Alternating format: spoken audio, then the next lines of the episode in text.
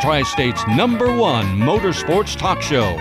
Today's program is brought to you in part by our marketing partners. Recognized by the Eastern Motorsports Press Association as one of the top racing shows in the eastern United States, here's Rappin' on Racing.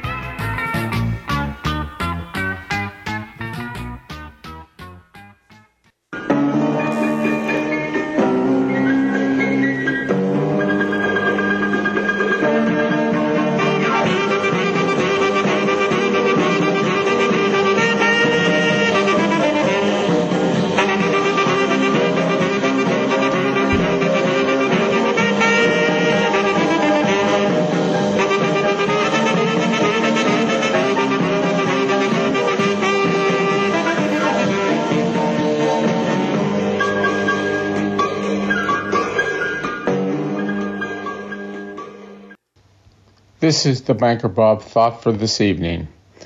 The good things that come to those who wait might just be things left by those who got there first. Good evening and welcome once again to Rapping on Racing. January 17, 2024, first show of the new year. First up is Tyler Harris, the voice of Pittsburgh's Pennsylvania Motor Speedway. We also have Bill Korch. He has a 2023 season wrap up for the super late models. Dave Olivieri has some interviews from the ULMS banquet. Promoter Trevor Zuver. Also, something from Tyler Emory, the ULMS late model champion. Dave spoke with Ryan Montgomery, the Gateway Nationals qualifier, along with Lisa and Skip Lindenmuth. Howie Balis has a few nice interviews, including one from NASCAR's managing director of the weekly and touring series, that would be Joey Denowitz, Scott Juno from American Racer Tires, uh, Parts Plus top fuel dragster driver Clay Milligan, and Allegheny sprint car driver Jake Gomola. So sit back, relax, and enjoy the show. And thanks for being with us. All right, fans. Joining me now is Tyler Harris from Pittsburgh's Pennsylvania Motor Speedway. Tyler, how are you? I'm doing well, Don. As always, when I get the opportunity to talk to you, uh, how are you? Good, good. A little chilly, but we're we're hanging in there. Hey, uh, big car show coming up. Let's talk a little bit about the Speedway and what you have planned. Yeah, the 63rd annual World of Wheels show down at the David L. Lawrence Convention Center is coming up here this weekend. If you're uh, listening to it here in mid-January, uh, it will be on January 19th through the 21st. Our move-in day is coming up on the 17th. Uh, that's not open to the public, but uh, just getting prepared and getting ready. It's been a lot of fun uh, talking with the drivers and getting them ready. We have 19 cars scheduled to appear. Hopefully, Mother Nature allows all 19 cars to be able to make it, uh, and safely for that matter. But we're really excited. Last year's event was the first time we had been down there in a long time. We had a massive display of, I believe, 23 cars. Um, we had other cars represented throughout the rest of the show too. I believe the McGill camp was with Team Nuts over there, and um, and and I can honestly proudly say too that uh, the event coordinator Mark Mike Tarquinio had come up to us and said, you know, whatever you guys are doing, keep doing it. You're the talk of the show, uh, and I think that is a large part of just being so different and allowing the kids that are at the event to actually get in and touch these cars and interact with the drivers is way different than a lot of the uh, other opportunities throughout the show. So we offer something very unique, very fun, and I'm excited for it. Well, you can't overemphasize the fact that the kids not only touching the cars but getting in the cars. And I've said it many times. I was about 14 years old, and Dick Bailey let me sit in his race car at a track. And look where I'm at today. I mean, the impact it had on me developing an interest in this type of uh, auto racing uh, for 60 some plus years. It's you, the kids. Kids today, they, they, they want to do things that are fun and exciting. And when they see this, you know they're going to tell mom and dad, hey, wherever these cars are, I want to go and watch them. That's the hope. Uh, that's the hope, and uh, and I think we did see a lot of success based off of that show last year, uh, and I think we had a lot of rollover uh, from the show in January to our opener there in the uh, beginning of May. So um, I, I hope that's going to be the same thing this year. The gap between this show and our opening day is a lot shorter, uh, with our opening show being on March 16th. So uh, it's going to be even easier to try to attack those people, so long as again Mother Nature uh, decides to cooperate. Right now, if we were to try to race that, that'd be an impossible task. But I'm hoping in two months uh, the weather's looking significantly different. Well, a big part of last year's show was Brian Hutchko and his interaction with the kids. Uh, I gather he will be there. And for the people that weren't there or don't know what we're talking about, let's touch on Brian and what he did. Yeah, so Brian was one of the brave souls that uh, that actually garbed up and wore his driver suit for pretty much the entirety of all three shows. So Friday's show will start again at 3 p.m. and run till I believe 9 p.m. Uh, Saturday will kick off at 10 a.m. through 9 p.m. and then Sunday will be 10 a.m. to 6 p.m. So that's a lot of hours. And for somebody to wear a full driver suit for that length of time uh, is very admirable, very impressive. And, and Brian did it with a smile on his face and lifting uh, hundreds, and I mean hundreds of kids uh, up into the cars and, and so that they can have the opportunity to sit inside and see what it feels like and see what it looks like from their perspective. So um, I think a lot of other drivers have, have kind of seen that and saw the positivity that came from Ryan doing such a thing. And I think we're going to see that rub off on some of, of, of the other drivers here uh, this weekend. I think we're going to see a lot more participation in that aspect too, which is – uh, you know, the greatest thing, obviously, we don't respect uh, or expect that or require that of our drivers. We're just happy that they're happy to bring their cars and, and be a part of it. But to just have that extra level of activation is just so important uh, to not only the racetrack, but themselves, their sponsors, and, and the industry as a whole. If you're just joining us, we're talking to Tyler Harris from Pittsburgh's Pennsylvania Motor Speedway. Now, you mentioned the sponsors. What about the exposure for the sponsors that are on the sides of these cars? Yeah, I mean, I would be tickled pink if I had my name on the side of a race car at a convention center that had uh, last year, uh, we, we were at fire marshal numbers uh, at multiple points throughout the weekend. So uh, the weather was a lot nicer. I'm hoping that the weather doesn't deter people this year. It's mostly just cold. It's not doesn't seem like so much uh, accumulation or, or precipitation or anything. So we should be good there. Uh, but the people were willing to brave the cold last year, and uh, again, we, they had to shut the show off at multiple points to stop letting people in just because we were at capacity. So um, you know, I, I can't imagine how many people can fit into that that uh, to, into that convention center all at one time safely. Um, but nonetheless, to have that, the exposure to that many people uh, would would just flatter me, and uh, I think that a lot of the sponsors uh, are going to be very proud to be represented at a show of that size and of that uh, of that recognition as well.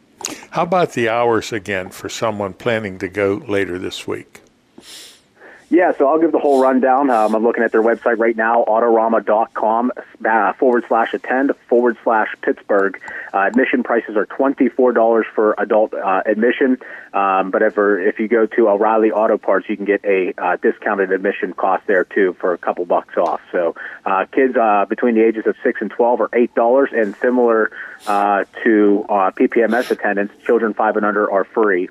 Uh, times again are 3 p.m. to 9 p.m. on Friday, January 19th. On Saturday, the show opens at 10 a.m. and runs through 9 p.m. And on Sunday, January 21st, 10 a.m. is the start time, and we'll end things around 6 p.m. Uh, there on the 21st of Sunday. So, uh, plenty of opportunities to come see. I, would love to sit here and tell everybody which drivers are going to be there, but then that would kind of uh, spoil the surprise of it all. So, uh, you just have to come down and check it out for yourselves. Hey, Tyler and I are going to take a break, and when we come back, we're going to talk about the schedule. We'll be back with more Rapping on Racing after these messages.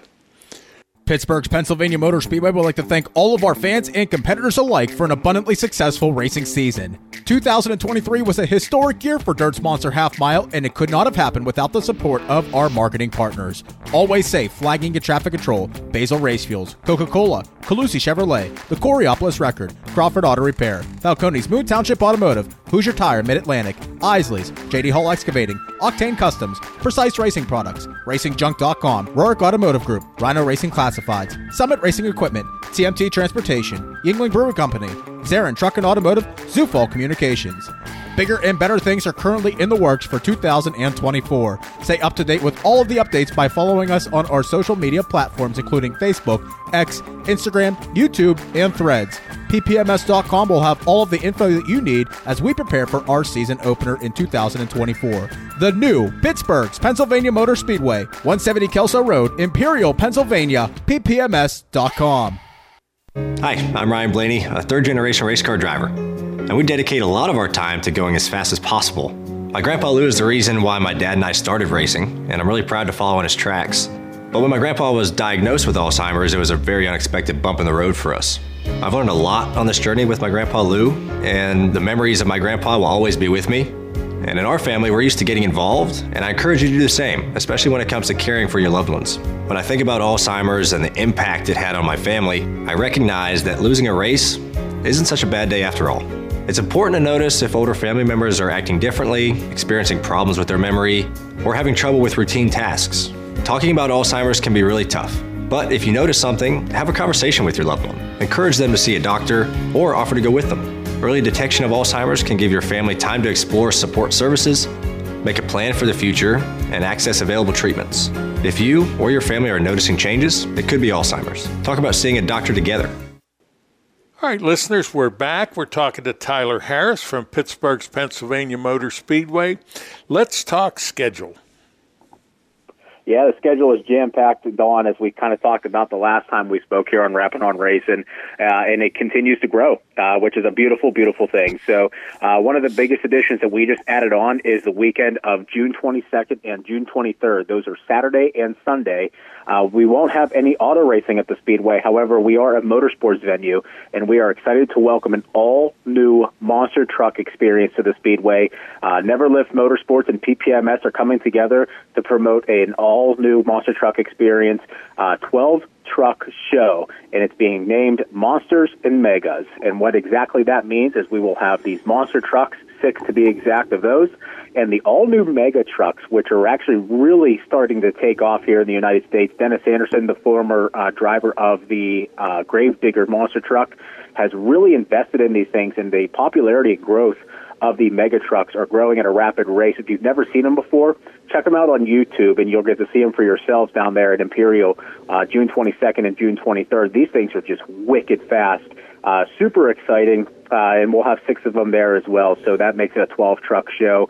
Uh, we haven't finalized admission prices yet for that show. We will have it out here pretty soon, but nonetheless, um, I know that the Firecracker weekend will be happening at Lernerville there. But if you're into monster trucks or if your kids are into monster trucks, just know that we have a huge venue to participate in, uh, not only to watch these trucks do their jobs and to watch these drivers do what they do, but to also the pit parties before these events where you get to actually see these trucks up close, meet the drivers, interact with vendors.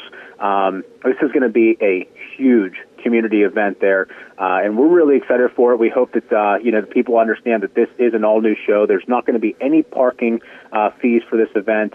Entirely different from the monster truck shows that were there previously throughout the past couple of years. A few years ago, I took my two grandsons to that show, and the noise, it was an indoor uh, event, the noise from the kids, I mean, the walls were gyrating back and forth. You could feel the energy. So these the kids are going to love this. And I guess, say, dads, moms, and dads will enjoy it too because it's so different and so exciting.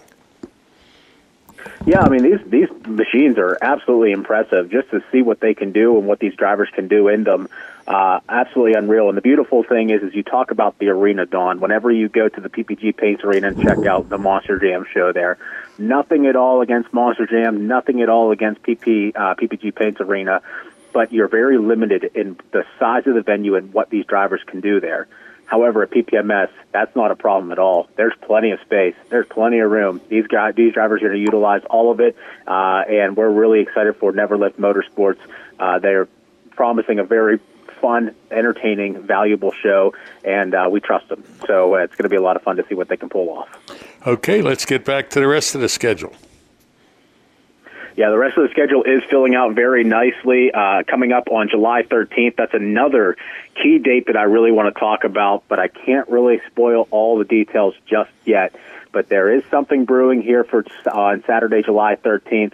Uh, for the 410 winged uh, sprint cars presented by Falcone's Moon Township Automotive. It'll be a full show uh, with the 410 sprint cars on top of it. But there's something brewing. And I hope the next time we talk, Don, that I can really formally announce everything and, and really dig into what it is because it holds very, very special value and merit to uh, our Speedway at PPMS and uh, whoever else that we are doing this in coordination with uh, will also um, hold it valuable to them as well. So uh, we look forward to announcing it. Just uh, there's a little teaser just to kind of get things through. I think the sprint car fans really love Pittsburgh because it's so big and so wide and so fast. Yeah, yeah, I think that's just it too. Um, you know, it's very unique in its own right. You know, with Western PA Sprint Speed Week coming up on Thursday, May 30th, it is the largest and fastest venue that those sprint cars will attend in that five-day stretch. So we have that to offer. Uh, you see sprint car speeds of over 150 miles per hour when the track is at track record pace. Um, so, uh, and it and it can still happen because last year, I believe, on Friday night of the Pittsburgher, we broke four out of five division track records uh, all, all in one night. So you just never know when that track's going to be in that form. But with five sprint car races throughout the course of the season, one wingless and four wing sprint car shows, uh, I think we have a lot to offer for those sprint car fans out there. Well, you mentioned the track surface, and we were talking about Brian Hutchko prior to the break. Not only uh, is he uh, an avid racer, but he's involved with the rest of the crew uh, at the Speedway to help prepare the track and uh, does a nice job along with the other folks. Yeah, we're we're really fortunate at Pittsburgh to have people like Brian who are just willing to kind of pitch in and help out whenever uh, whenever they can. You know, we all have lives outside of our jobs and uh, you know outside of everything else that we would like to do. We have our hobbies, and Brian just likes to to pitch in and help out. We have so many people who are willing to volunteer their time, their energy, their efforts, and um, to come out and, and take place in it. You know, I think what it really comes down to is they all believe in what the Speedway represents and the potential that the Speedway has, not only here uh, in Western Pennsylvania, in the city of Pittsburgh, but also on that national scale. Uh, the potential's there. We all know it. And the beautiful thing about it is now, Don, is we have an owner, um, and nothing against the Mileys whatsoever. Love them to death. They they invested in me, and they invested in so many throughout 35 years of motorsports history. But uh, we have an owner who's willing to put that back into it now. Um, and I think it's just what the what the fans in Western Pennsylvania have been waiting to see, and, and here it is now on their doorstep. I also like the emphasis on community and you know, Blair has mentioned that so many times that they want to be part of the community. Yeah, yeah, and that kind of is broken up, and we'll have a family event schedule coming out here pretty soon too. Uh, besides what's coming with the racing stuff, which has already been put out, but the family schedule is going to show a lot of those types of events there. Like coming up on Sunday, March 24th, will be our Easter egg hunt, uh, and it's not just going to be for the kids; it's going to be for the adults too. So everybody gets to participate and have some fun with that. But we'll have vendors there, we'll have a bake shop, we'll have uh, outdoor activities going on. Uh, so plenty for the community to come check out. We had huge success with our Trunk or Treat event last year. We'll have that back on the schedule here coming up in late October. And then our Race to Christmas uh, uh, event coming up here for the tree lighting event will be in December, too. So we'll have events sprinkled in throughout the season as well. Uh, those haven't been quite finalized yet, but we have a huge focus on community. I think that monster truck show that we talked about a little bit verbatim there uh, will be a great representation of that and a very good mix of motorsports and community. But we're going to just have have our also dedicated community events as well throughout the year. Okay. Do you think we have covered enough, or you, is there something you'd like to add? No, I think we've uh, I think we've pretty much hit the nail on the head. You know, uh, but to kind of go back into the uh, community thing too, uh, real quick, as I'm looking at the schedule in front of my face. You know, we do have events that the community I know will love and have loved traditionally for years and years, and that's events like Autograph Night that's going to be coming up on July 6th, Kids Bike Races Night coming up on August 17th. So for a full breakdown of our schedule, just head on over to ppms.com. Uh, we are going to be integrating over to My Race Pass here pretty soon. Uh, that will be our website, our live timing and scoring, our point standings, and everything will be live through through uh, my race pass here in the near future. So uh, we should have that out rolled out by the uh, middle of February, hopefully by the latest, where all of our ticketing information and, uh, and event information will be on our website and, and official. So uh, just keep your eyes out at ppms.com. We'll have everything updated as soon as we can, and of course, just follow us on social media. We've been very busy there. Uh, pretty much, you can think of it. We're on it: Facebook, X, Instagram, YouTube, Threads, TikTok. Uh, we're on everything. Well, Tyler Harris, I thank you for an excellent report. Look forward to talking to you next time. Sounds great, Don. Thank you so much for your time. Every day when they open the doors at Zarin Truck and Automotive in South Heights, Pennsylvania, their goal is to provide great customer service by offering affordable automotive and truck repair service performed by highly trained technicians at the highest industry standard.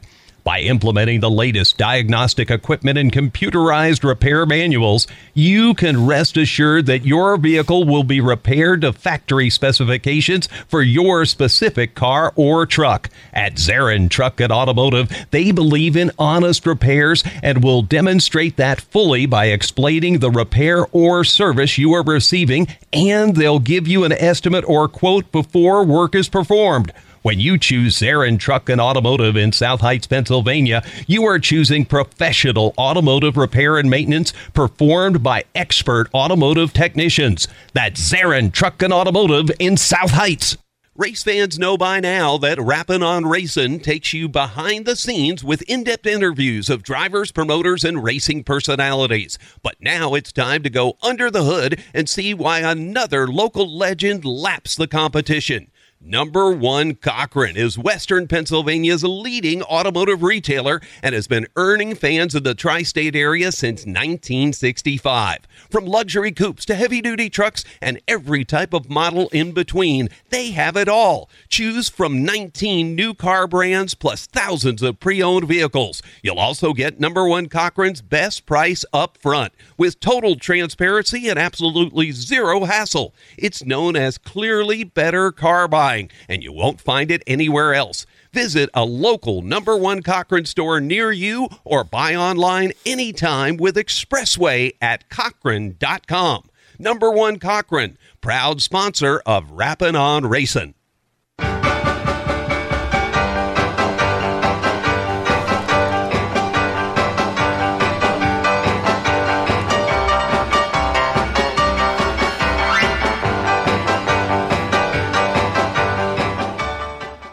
A wrap up and highlights of the 2023 National Dirt Late Model season, featuring the Lucas Oil and World of Outlaws Super Late Models and the Rush Crate Late Model series.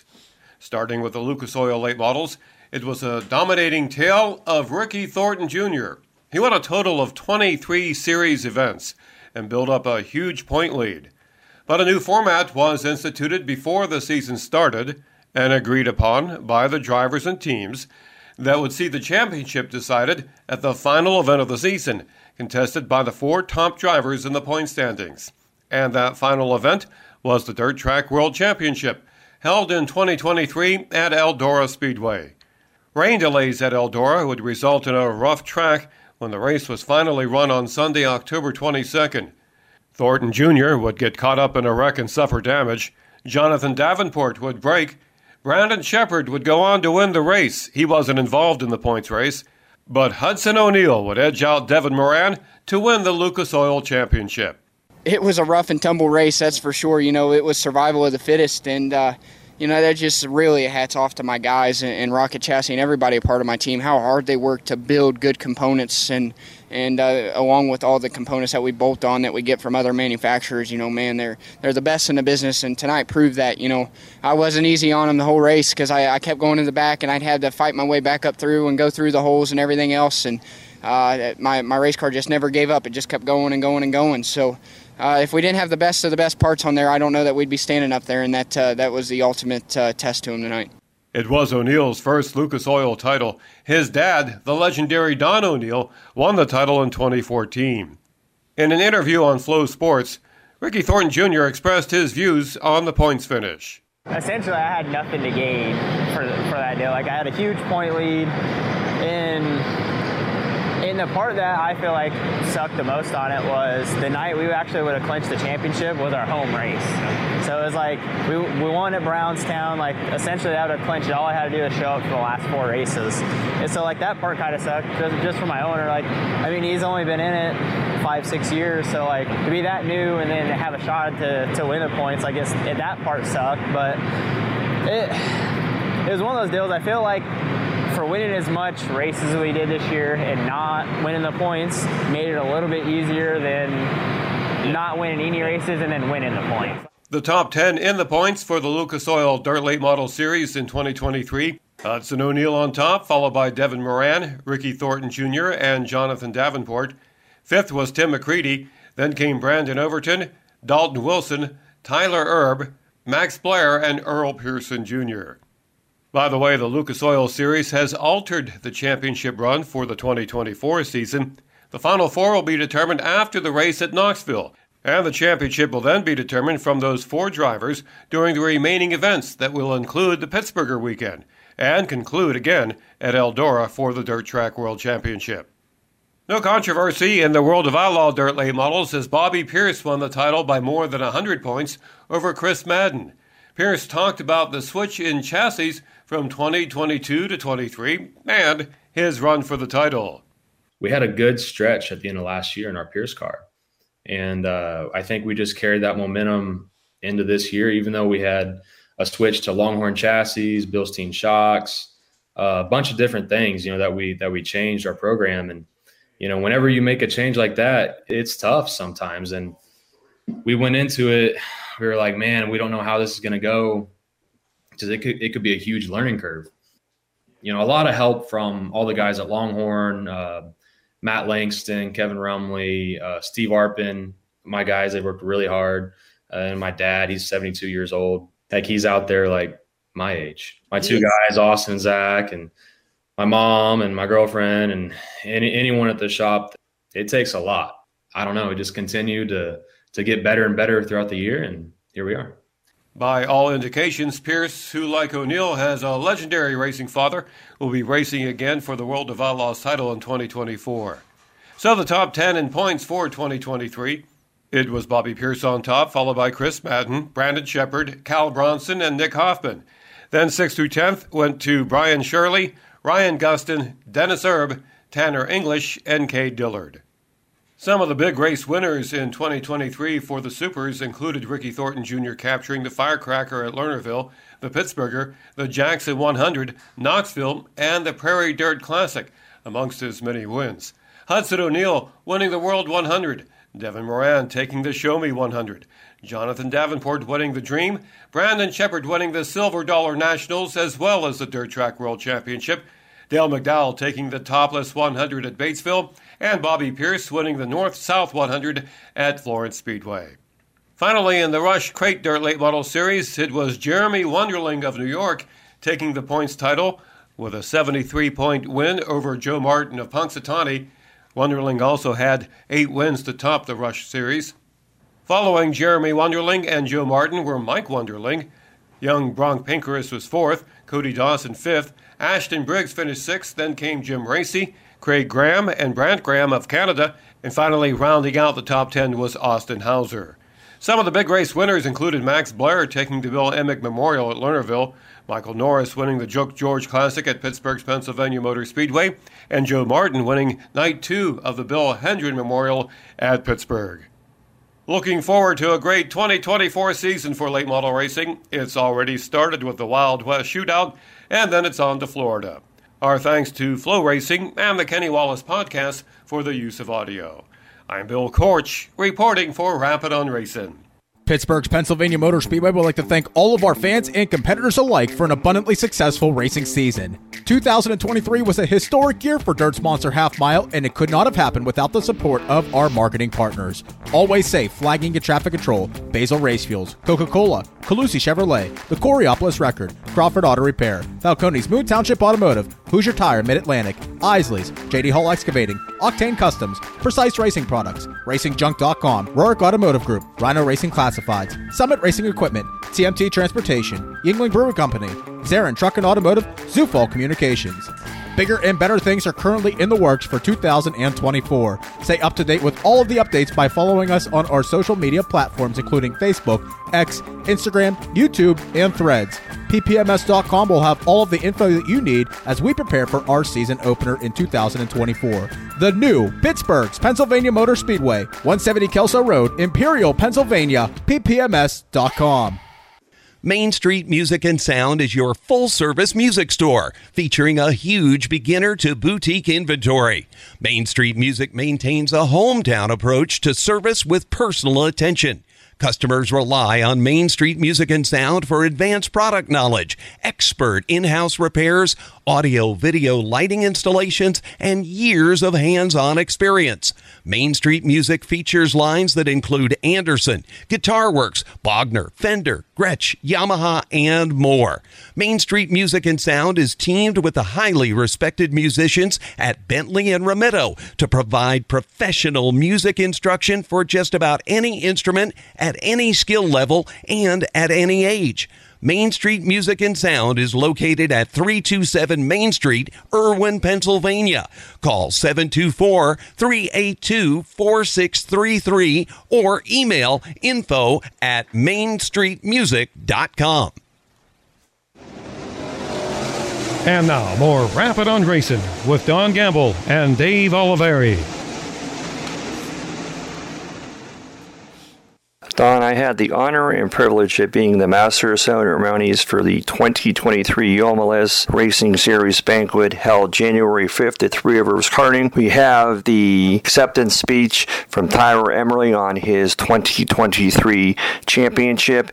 We also have a special thank you to series promoter Trevor Zuver. Championship song there, but uh, since you've been up here like 15 times already this evening and clearing out these checks quite well. Uh, your Jay's Automotive 2023 championship point standings, your, your champion had a total of 366 points, picked up his first two ULMS wins at Hummingbird and Bradford Speedway. He liked the short tracks, I can see.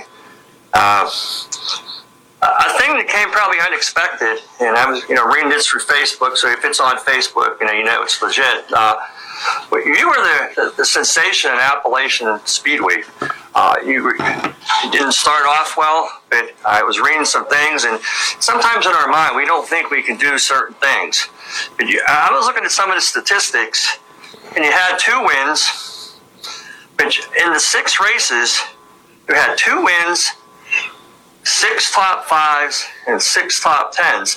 And it's things like that that when you do that and you accomplish that, sometimes wins are important, but consistency is you did have the two wins there uh, at Bedford and Lincoln at two different size tracks, one big, one small. And you know, that's something to be proud of. Again, in this season that you had, I know you talked about it a little bit earlier, to get out there and to, again, run against these guys, and you're also running against the guys in the room, but the other people out there that aren't uh, here running with the series. You know, the Rick Eckerts, the, the, you know the stalwarts of the East Coast that they're out there, and you know to beat them is something to be proud of. So, ladies and gentlemen, I, I ask you to stand. We're going to celebrate our 2023 J Automotive champion, Tyler Emory.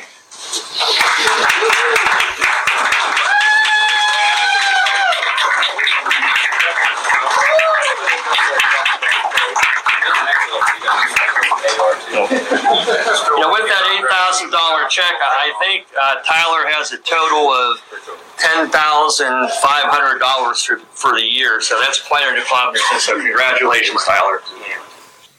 Yeah. You got a check, that's right. Yeah, yeah you, got, you might want the check. All yeah. different this year. We did two checks. Yeah. I'm not giving Pete Y'all laugh. this is your time, Tyler. Yeah, I guess I gotta talk some. You gotta talk some, yeah. Yeah, we all suck at this as drivers.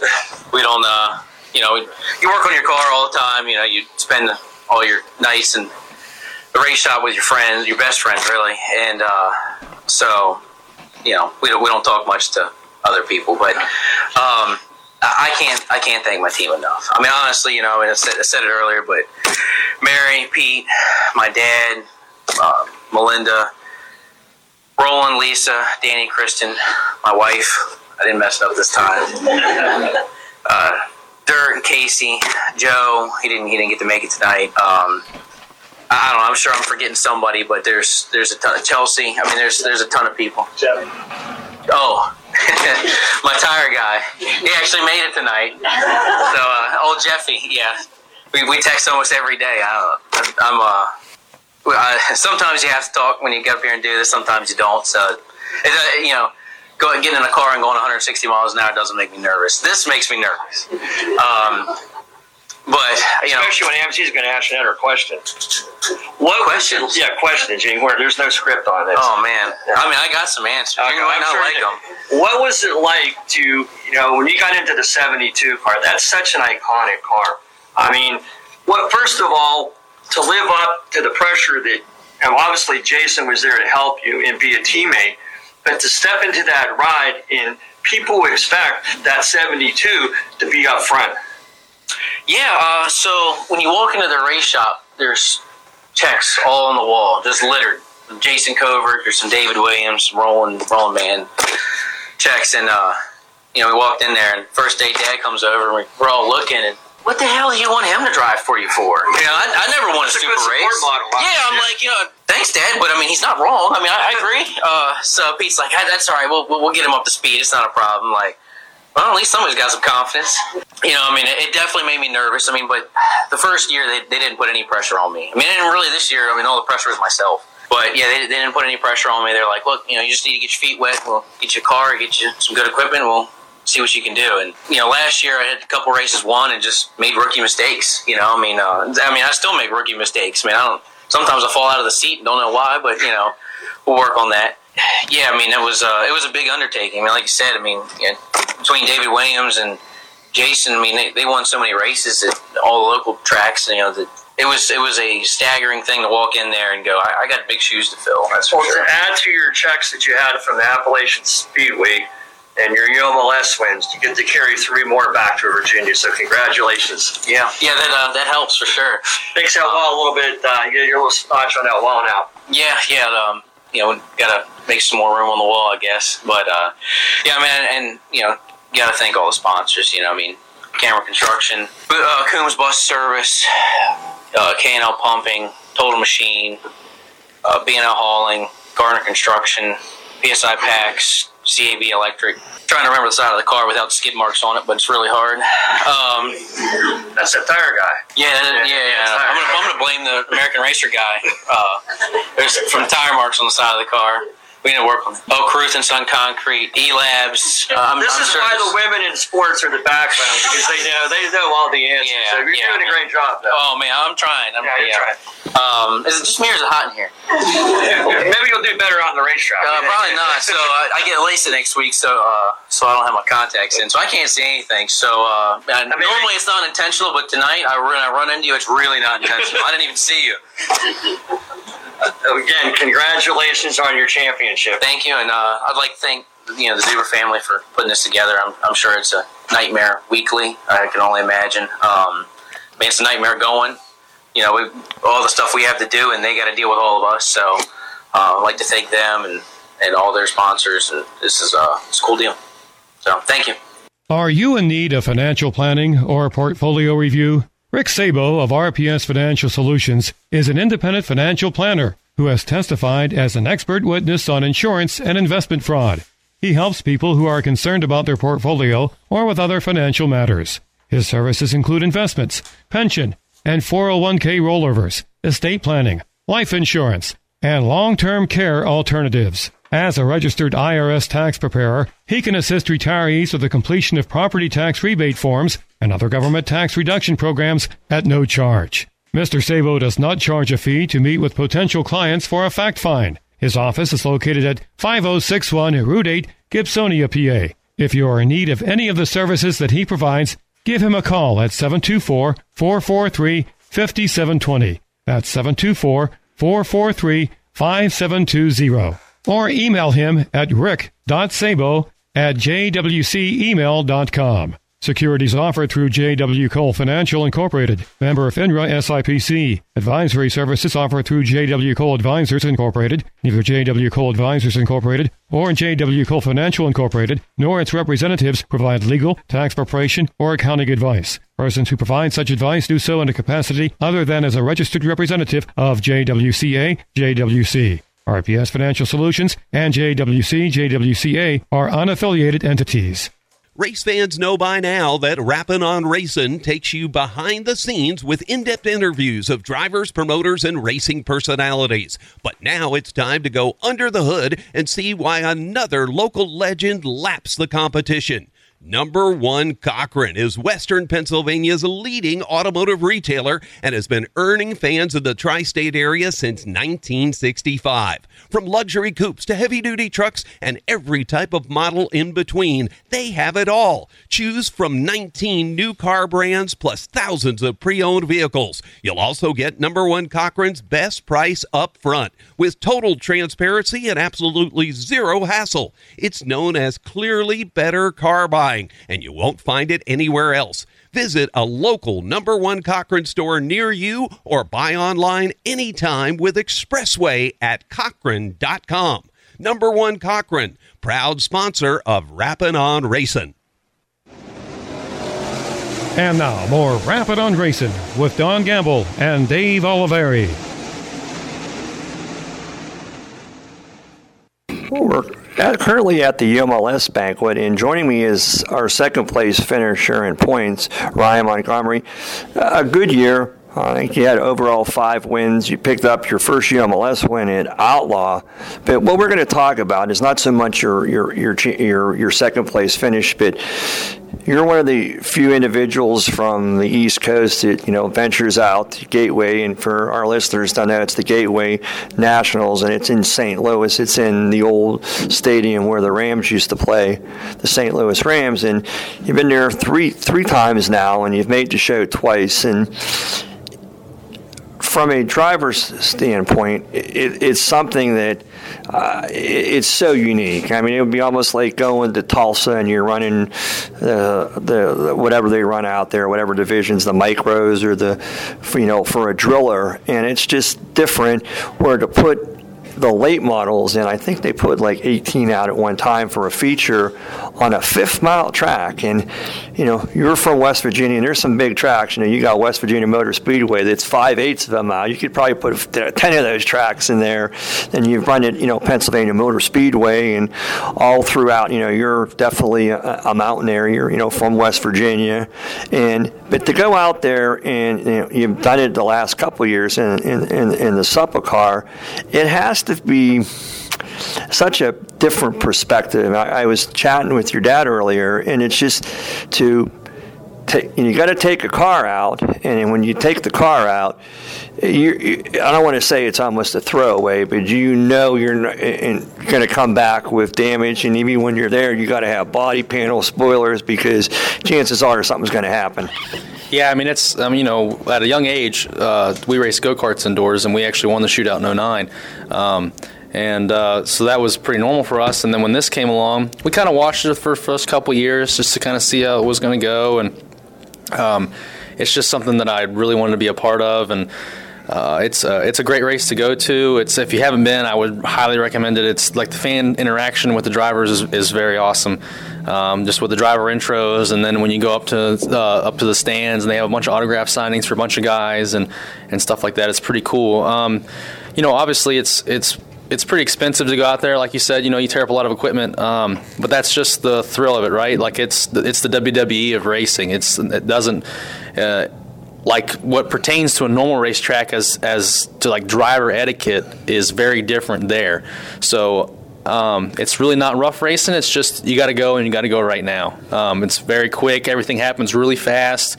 Um, like you said, it's a fifth mile, so it's very tiny, but your elbow's up the entire time. So that's a really cool experience you know, part of that, Ryan, is you know you've seen. I saw one of your you know pictures when someone brake checks. I mean, you're that you're under them. I mean, you can't help it, and you got to hope that you don't get too far under it that you take out the radiator.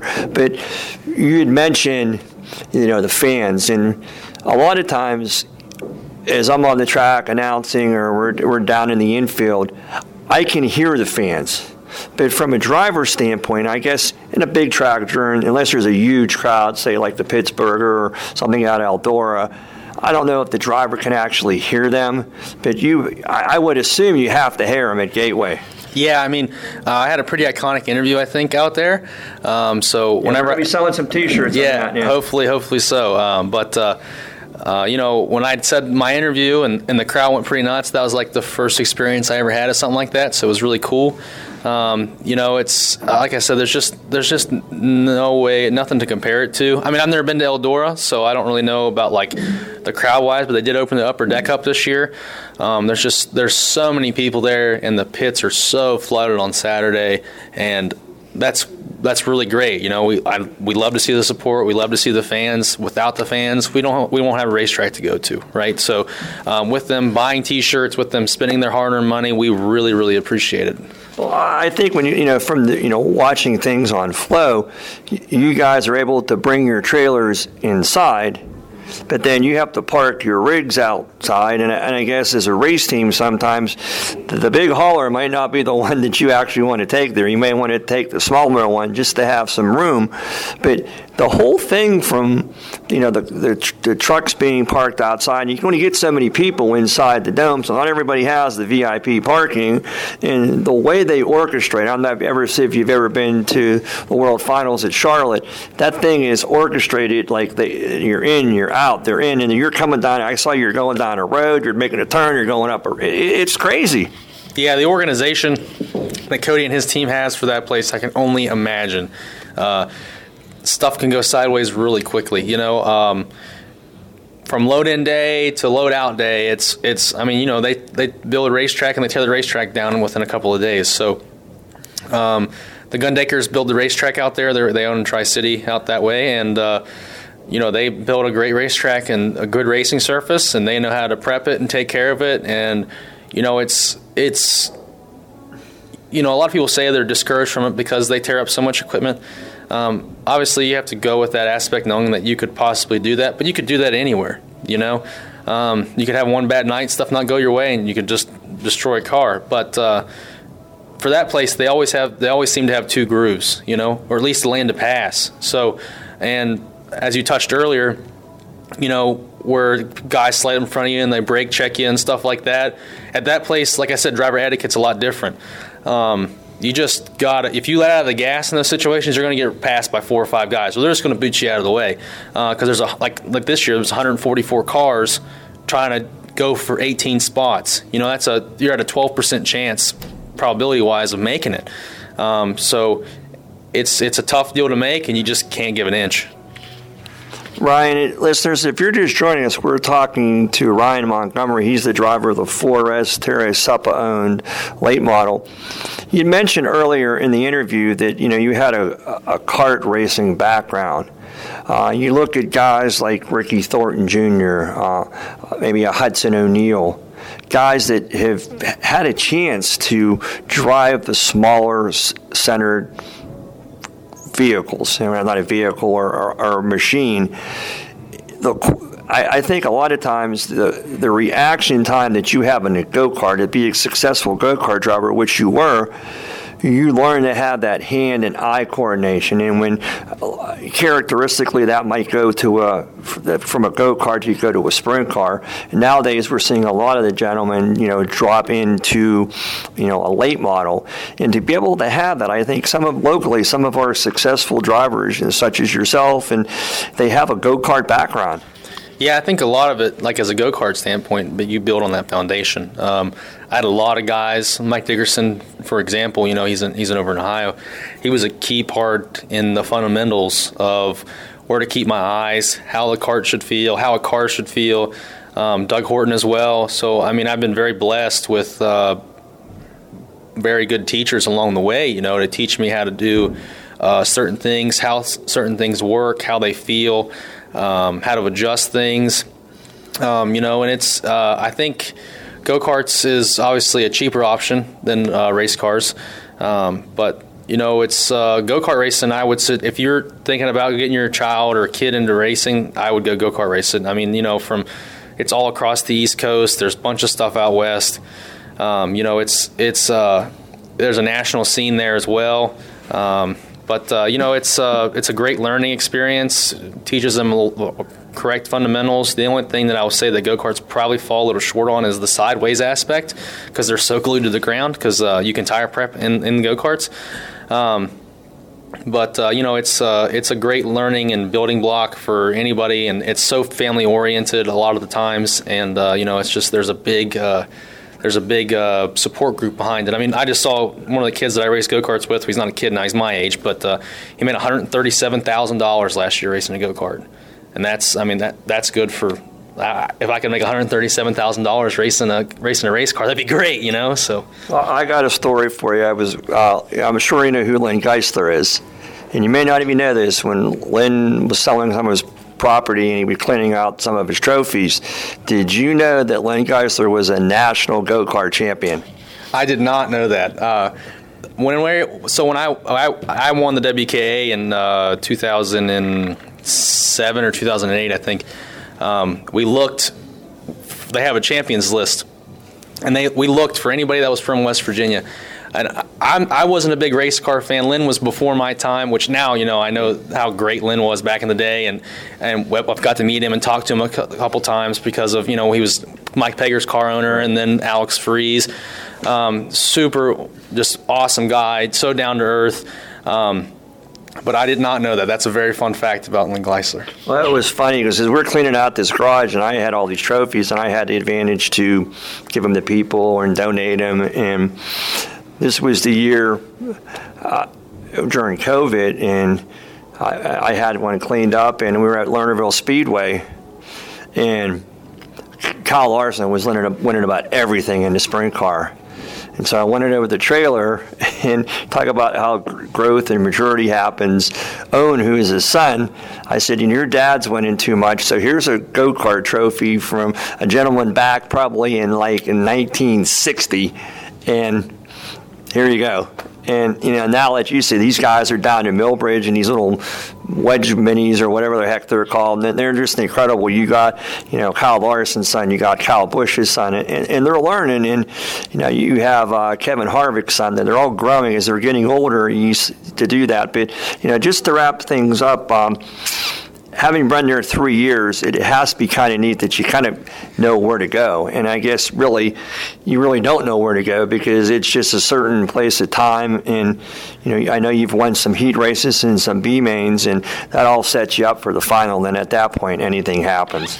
Yeah, pretty much when you go out, like you know, you're kind of on your prelim night, you're kind of, you're not. 100 I mean you're 100% but you're not like risking it all right you're you're trying to be conservative running the wall. You're trying to be um, elbows up still, but not destroy your equipment. When you go out to the, uh, the for the main event for the A main, when you make the A main, it's just like doesn't matter, all out, right? So uh, this year I knocked the completely de- the whole right side, left side deck was pushed over on the rear. Yeah, Hudson did that too. and it wasn't so lucky. Yeah, yeah. I mean, it, it, I mean, it happens. You run such a tall gear there, like when his motor shut off like that. It just it, it's it happened to Bobby Pierce as well. So, um, you know, it's just one of those things where it's just that's luck of the draw, right? But you're trying to push that deck over so far to where you can get your right rear to be on the wall. That's pretty much one of the only places that I've ever rode the wall at um, with the tire, and you just try to get as close to that as possible. Um, but it's just it's it's no race like anything else. Like I've never raced on anything like it. Um, the main thing that it reminds me of, which they don't have this race anymore, and it was a go kart race. Um, it was called King of the Concrete. That's where uh, UNC Chapel Hill used to play basketball. They they tear up the wood, they put down Coke syrup, and we'd run six second lap times on a go kart. Um, but uh, that's the only thing that I can compare it to because it's like so fast reaction time and, and, and trying to be up on the wheel and just giving it your all for 40 laps. It's the most wore out I've ever been in my life after 40 laps. So um, it's just a great event. I would suggest anybody in the world, if you have the uh, chance to go to it, just go to it and you, you'll enjoy the heck out of it. Well, Ryan, it's been a joy talking to you. Again, congratulations on your second place finish. Uh, the ULMS is a, a, growing series again under Trevor Zuver, and I think a lot of drivers are going to participate again next year in, in, in the point standing. But, uh, you know, I know there's a lot of people to thank, and I'll just kind of briefly, you know, there's your mom and your dad, and there's obviously Terry, Terry Suppa that do a lot for you. But, um, again, congratulations on making the show. To, like you said, to have 100, almost 200 cars in there and to be one of 18 on the final night, that's something to be very proud of. Yeah, I mean it's uh, it's a definitely a tough, race to make. And when you make it, it's it just driver into it. Like I said, it's just something else. But uh, you know, I definitely got to thank my dad and, and Terry Suppa for all they do for me. Uh, Newlands International Sales, Bomax Equipment Sales, K2 Engineering, Jarco Trailer Sales, Montgomery Homes, Ray Carpet, um, Clemens Race Engines, and uh, you know just Close Racing Supply, and uh, everybody else that just helps us get up and down the road. You know, there are a lot of uh, team members of mine: Owen, Gino, Brad, uh, Gary, Michelle that they just come help on the car. And you know, usually I'm I'm pretty hard on equipment 90% of the time because uh, I just give 120% as much as possible. So I really appreciate all those guys too for coming and helping us throughout the weekend. Well, Tyler, we would like to, you know, myself and Don back in North Carolina, take the t- thank you for taking the time to join us on Rappin' on Racing, and we'll see you uh, down the road in 2024. All right, thank you. Pittsburgh's Pennsylvania Motor Speedway would like to thank all of our fans and competitors alike for an abundantly successful racing season. 2023 was a historic year for Dirt Monster Half Mile, and it could not have happened without the support of our marketing partners. Always Safe, Flagging and Traffic Control, Basil Race Fuels, Coca Cola, Colussy Chevrolet, the Coraopolis Record, Crawford Auto Repair, Falcone's Moon Township Automotive, Hoosier Tire Mid Atlantic, Isaly's, JD Hall Excavating, Octane Customs, Precise Racing Products, RacingJunk.com, Rorick Automotive Group, Rhino Racing Classifieds, Summit Racing Equipment, TMT Transportation, Yuengling Brewing Company, Zarin Truck and Automotive, Zufall Communications. Bigger and better things are currently in the works for 2024. Stay up to date with all of the updates by following us on our social media platforms, including Facebook, X, Instagram, YouTube, and Threads. PPMS.com will have all of the info that you need as we prepare for our season opener in 2024. The new Pittsburgh's Pennsylvania Motor Speedway, 170 Kelso Road, Imperial, Pennsylvania. PPMS.com. Race fans know by now that Rappin' on Racing takes you behind the scenes with in depth interviews of drivers, promoters, and racing personalities. But now it's time to go under the hood and see why another local legend laps the competition. Number one Cochran is Western Pennsylvania's leading automotive retailer and has been earning fans of the tri state area since 1965. From luxury coupes to heavy duty trucks and every type of model in between, they have it all. Choose from 19 new car brands plus thousands of pre owned vehicles. You'll also get number one Cochran's best price up front with total transparency and absolutely zero hassle. It's known as Clearly Better Car Buying buying, and you won't find it anywhere else. Visit a local number one Cochran store near you or buy online anytime with Expressway at Cochran.com. Number one Cochran, proud sponsor of Rappin' on Racing. We're at the ULS banquet, and joining us is Skip and Lisa Lindenmuth. Skip and Lisa, you, you know, Skip, as a driver, you've been involved in racing you know, since 20, 2001. And the thing that you could take apart from so many banquets and just the racing community in general is I've never seen such a group of big-hearted people. You know, we always say that, you know, as a competitor, you'll give your uh, part to somebody if it will help and If they beat you, so be it. But, you know, you have known the Zuver family for years, and you came on board, uh, I think, two years ago to do some things. And this year you took a little bit bigger part of it with the Fast Time Award, and this is with your Lindenmuth laser etching, which you can tell the listeners, you know, what that is. And and, and, one of the parts that during the banquet tonight, and, and, Trevor mentioned it, was the fact that sometimes when you make an investment in a business, and obviously the ULMS is a business. Uh, you see things because now you see your name out there. And for someone that lives down in the Pittsburgh area like me, I might not know what's going up in, you know, up around Hummingbird, around, you know, Bradford or all those areas up there in, in DuBois and you get that name out and with social media now there's so much stuff on internet that you can buy and sell almost anything and you know your your company has taken off it's grown and i think as a racer you've you've given back to the series but also as a business, he decided to do that. And so let's just talk about the Fast Time Award. You, you know, you put up thousand dollars this past year for that, and uh, that's a, a pretty substantial amount of money. Yes, we were offered that too by Trevor, and it has helped our business tremendously. It actually has made us grown. We have done a lot of race car stuff for people. Um, Alex Ferree's wife, we've done a lot for her. We've done a lot for a lot of top drivers, and it has made our business grown just from being involved with ULMS. And, and you know, you mentioned Alex Freed and their involvement with you know the diecast cars and things such as that. You know, and to have Brenda come out and reach out because you, in my opinion, I you have a niche. I mean, laser etching is something that you don't see very often. It's unique. And when you do mugs or you do whatever you do, I know you do all sorts of different things.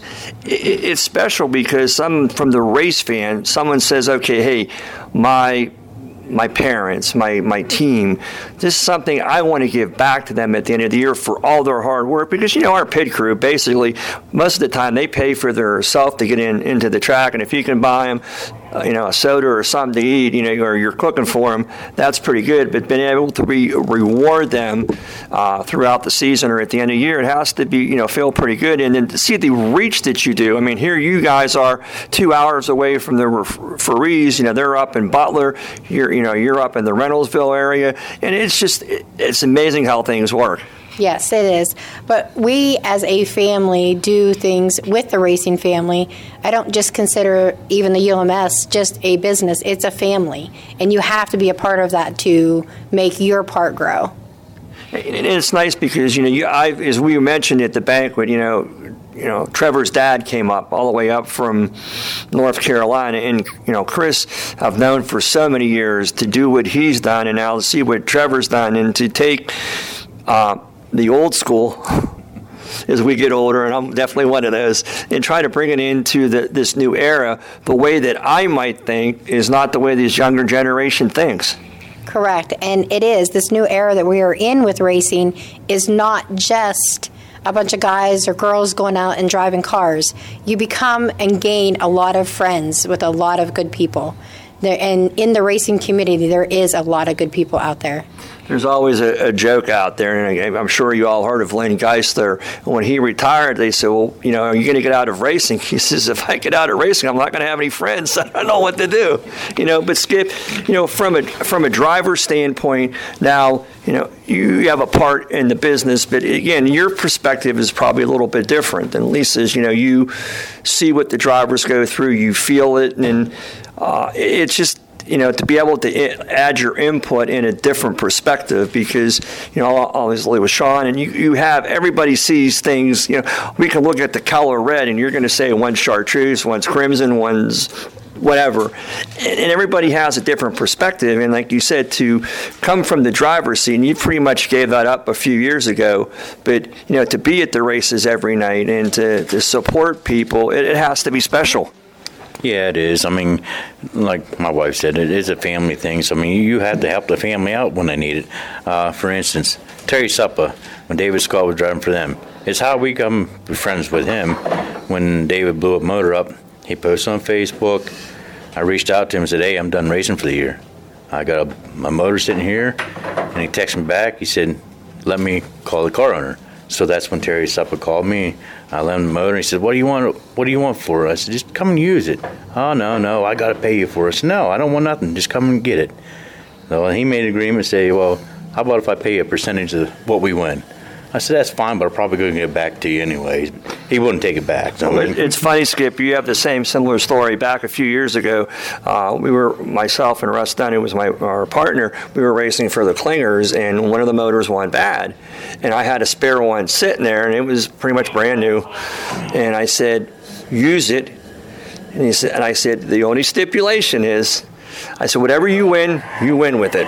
Okay. I said, this is my my racing gift to you. But if you break it, you have to fix it. Other than that, and we had some you know great times. And again, I think that we always talk about, and you know, as I go through to different states and talk to different drivers, it, it's just interesting because you see things. Uh, you know, you look at the, the drivers, Kyle Larson, I'll just use that as an example, to be able to sit and, and talk with him and his wife a couple years ago and Owen and, and you know, watch them grow now, it, it, it's pretty special. And, and again, it, it's nice that your name's out there, and most importantly, it's nice that you're able to support a series that's been 24 years, which is amazing. I didn't even know that. And then to see Trevor, who as a 20 year old, follow in his father's footsteps, is and, and you've watched him. It's it, it's amazing. Yeah, he's he's done a phenomenal job. I mean.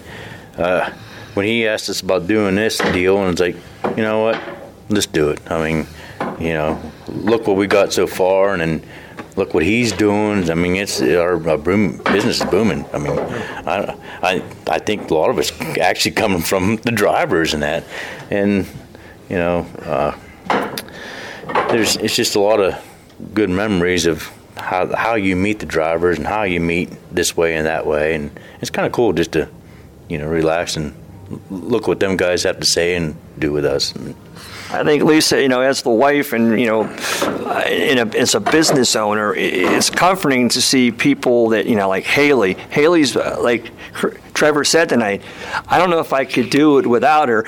And Don Gamble always says, if it wouldn't be for the aunts, the mothers, the daughters, the sisters, we'd be in big trouble because the guys, we, we our, our attention span's real short.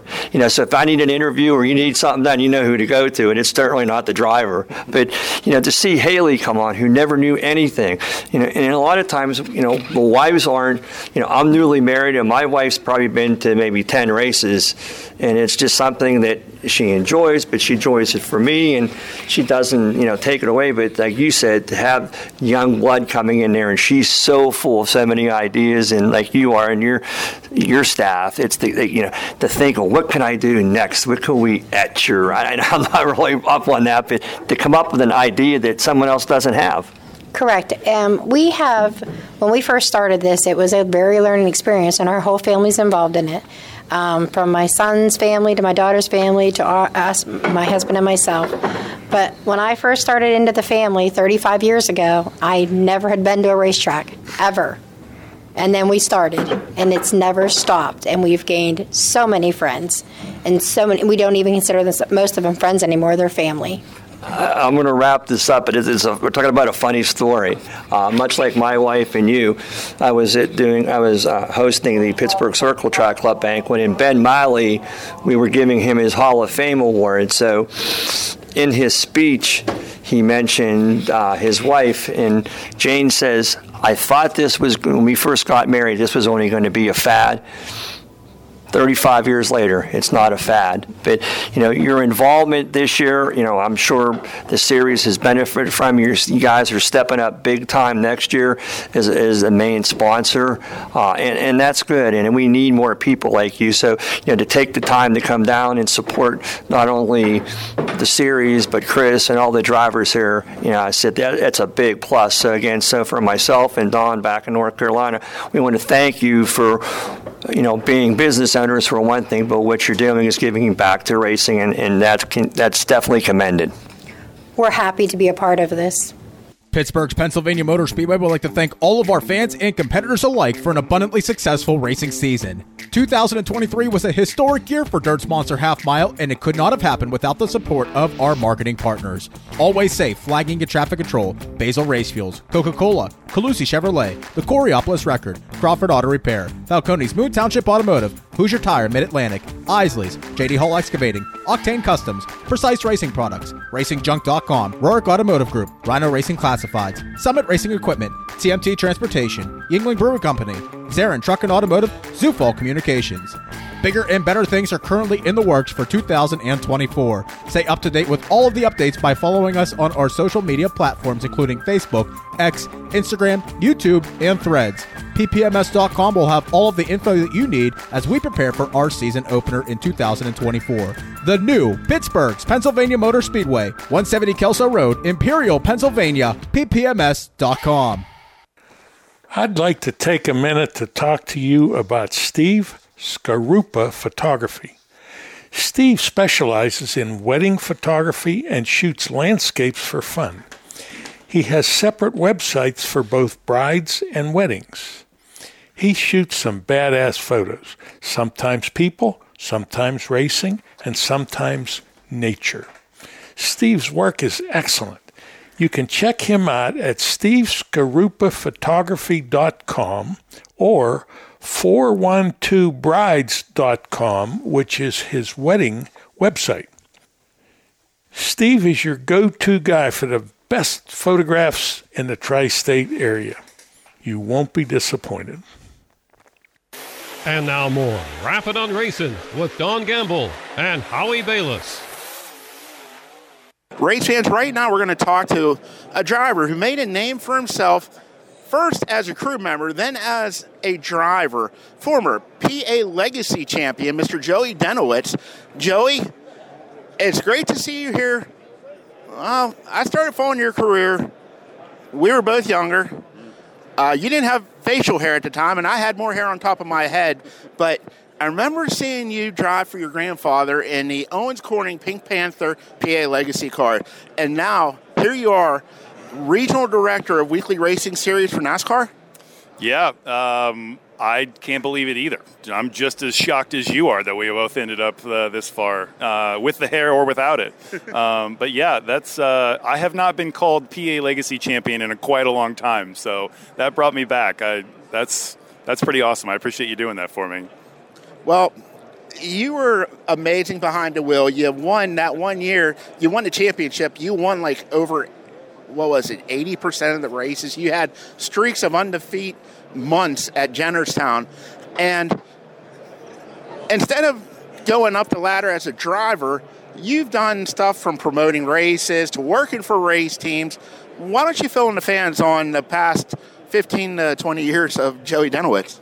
I don't feel old until you say that, um, Howie. I appreciate that. Uh, no, it's it was it's been fun. Obviously, my my background in driving kind of led me into a marketing position, a couple different marketing positions, and then uh, represented race car drivers for a little while, represented some sponsorship. Um, and then um, at Spire, where I was, where we, we kind of grew that business, I think I was employee number three on that one. Um, we kind of grew the business into diversifying up a little bit. And so we owned two ECHL hockey teams and two NASCAR Cup Series teams and a promotions business that put on short tracks around the country, an agency that, that managed uh, a little place called the, the Sprint Car Capital of the World in Knoxville Raceway. So, um, I, like I said to Steve Post a minute ago, I, I didn't really realize at the time that uh, the chaos would lead me to you know a good background and, and attract NASCAR to my resume, but um, I'm certainly glad that it did. And, and the NASCAR regional stuff is is a lot of fun. It brings me back to my roots. I get to go to places like Jennerstown Speedway all the time, and and um, uh, they pay me money to watch cars go in circles. Howie, it's great. Uh, I'm sure it is, but what's it as great is getting paid to go around in those circles, Joey? I, I don't miss the driving uh, hardly at all. I, I loved I missed controlling the vehicle and, and I I never really missed uh, or ever thought of like all my time in the Cup Series. I never really looked at the Cup Series and thought, man, I wish I was I was doing this until the next gen car came around, and then those cars are they're pretty badass. They're pretty awesome. Dual exhaust out the side, sequential shifters. I mean, those those guys are doing hero stuff in those cars. It's pretty awesome. You know, it's it's crazy when we look back and racing back in Western Pennsylvania uh, at the Motordrome Speedway, the Jennerstown Speedway. We had great drivers, but they've gone on to do great things. You with your deal with NASCAR. Uh, Travis Geisler was racing around back then for Team Penske, you know, a team that just won back to back NASCAR championships. You had Ryan Hemphill, who went on and won uh, about six or seven ARCA races, and Mitchell, who, you know, Catone, Dunmire, NASCAR champions. It was a magical time, and you kind of grew up there. You know, your grandfather owned the car that Mike Smith drove, and then you were teammates, and you drove for Mike. And you know, what was it like going to the track? And you know, back then it was just, oh, I'm going to go race. You know, go see my buddy Ryan and Travis, and just look how far you guys have all come. Yeah, I mean, there was even a Lasky kid that was on uh, that was on the Roush uh, Fenway team for a while. We we all talked about Western PA racing and between Motordrome and Jennerstown and and how incredible of a of a competitive environment that was. And and again, I, I give a lot of credit to people like Steve Pellis and Marianne Boyer that that taught me a lot about the business back then that became pretty much the foundation of my career now. And there are still things. Um, I'll give this to you. This is an exclusive right here. I haven't told many people this. About uh, two or three years ago, I wrote Steve Pellis a letter because I had been a promoter for a few times and. Um, being on the promotion side gave me perspective as to you know the absolute hell that I used to give Steve Pellis back in the day. So I wrote him a letter and apologized to him, and and he wrote me a wonderful letter back, and I still remain friends with the Pellis family, and I love them very much uh, because they were such a patient part of my upbringing back then. So um, that you're right. There was there was a magical time back then. There was a lot of competitive people back then, um, and, and there still is. There's still a lot of competitive people. But uh, my time there was really really special and gave me a, a really great platform to build on. What did you like best about that? The competition or just getting to be with your family? You and your grandfather, you just had such a tight bond. Yeah, uh, my grandfather Don Lucas was a was a special guy. Anybody that met him, um, you know, was was a friend of his, and uh, talk about you know a foundation for life and a foundation for business. Uh, he he gave me um, a, a, really great foundation and introduced me to people and taught me how to treat people that, that treated me well, like Steve and and Marianne and and uh, the competitors up there. So um, it was it was a special time, I, I look back at photos. Uh, when I took this job at NASCAR, they asked for some of those photos of when I raced back in the day that, for the first time in a long time, kind of brought me back to memory lane and reminded me of uh, all the fun that we had back then. And that's, that's ultimately now give me perspective to try to create those same environments for the next generation of folks. Now, were there any were there any Howie Balis photos in that collection? I there has to be Howie. I have to go back and look. I mean, hold on. I know for a fact there were. I'd have to look on .com, make sure I gave you the right uh, photo credit for it. Hey Joey, it's just amazing to look back and see the young crew at the time, how far you guys have gone and made. I know you're from Ohio, but I want to say Western Pennsylvania racing so proud. Yeah, well, I appreciate that, Howie. We were all a big part of it, and like I said, um, our our weekly track at Jennerstown is still thriving. Uh, new management has done a nice job over there. I'm excited to see what they do next. I've got the they've got a couple of really big shows uh, scheduled for this year, and um, we're at NASCAR here to help. Have you been to Jennerstown yet? I have not been back since probably 2004, five. It's going to feel weird when you pull in because it's still the same back pit gate, and it's you know the pits they've done some major improvements to, but it's going to feel like you went back home. I can't wait. I can't wait. It's on my schedule for 2023, 2024. Sorry. Well, I was going to say 23, running out of time. But uh, hey, Joey, again, congratulations, happy holidays, and thanks for making Western Pennsylvania very proud. Well, I appreciate it. Thanks for the time, man every day when they open the doors at Zarin Truck and Automotive in South Heights, Pennsylvania. Their goal is to provide great customer service by offering affordable automotive and truck repair service performed by highly trained technicians at the highest industry standard.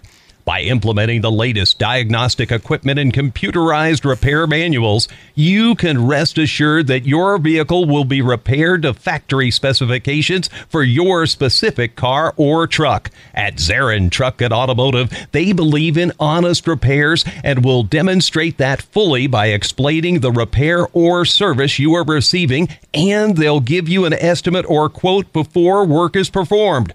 When you choose Zarin Truck and Automotive in South Heights, Pennsylvania, you are choosing professional automotive repair and maintenance performed by expert automotive technicians. That's Zarin Truck and Automotive in South Heights. And now more Rappin' on Racing with Don Gamble and Howie Balis. Race fans, right now we're going to talk to Scott Juno, Director of Racing for American Racers. And for those of you who aren't aware, in the past, I don't know, a couple years, seems like American Racer has been on the resurgence again. And I know you guys, uh, a lot of guys are really complimentary of your tires now. Yeah, it's been pretty interesting couple of years. Uh, you know, with the yeah after the pandemic and the the huge, um, really the horde demand that was really going on. It took a while to sort that. Everything's pretty much back to steady state now. Um, you know, we we've been doing really well. We've been making some inroads in a lot of places, and our tires are getting to more, getting in the hands of more racers. So we're we're pretty happy about it. And you guys do dirt tire, dirt late model tires, dirt racing tires, and asphalt tires. Is it hard to, you know, like how do you guys do that? Do you have separate plants, or, you know, one day just dirt, next day you're just doing the asphalt tires? We we have two factories, one in uh, Indiana, Pennsylvania, and one in Unicoi, Tennessee, and we build different things in different plants typically, but we can cross over and build the same product in two different places if we need to. Um, but no, I mean we have different tire machines that build certain types of of, of, of tires, and eh, they're pretty much very similar in construction, uh, just different just different materials. So no, I mean we're you build many many different SKUs each day, and then move on to the next. Where is the focus of American Racer? Is it on the dirt or asphalt? If you don't mind me asking. No, I mean we're we're half and half, really. I mean, we we our, our portfolio. Uh, I think typically, classically, historically, we've been a very very strong dirt player. Um, I think in the last ten years or so, I think we've grown quite a bit in our ability and our quality of our products in the in the asphalt business, and that's taken off as well. But but we're about 50-50. Um, so we don't really have a particular focus, but it's it's across all the different surfaces. What is the difference? I know you guys are known as American Racers, but what was McCreary Tires? The McCreary Tire, we are the old McCreary Tire and Rubber Company. It was just a name change that occurred back in the 80s, early 90s, um, based on the ownership of the factory, the, the stockholders, and the people that were in ownership. And they wanted to go with a more niche type, uh, um, I guess, identity uh, rather than be a mass marketer get away from the McCreary name. In order to do that, they felt they needed to go with um, with with, uh, with the the American Racer brand.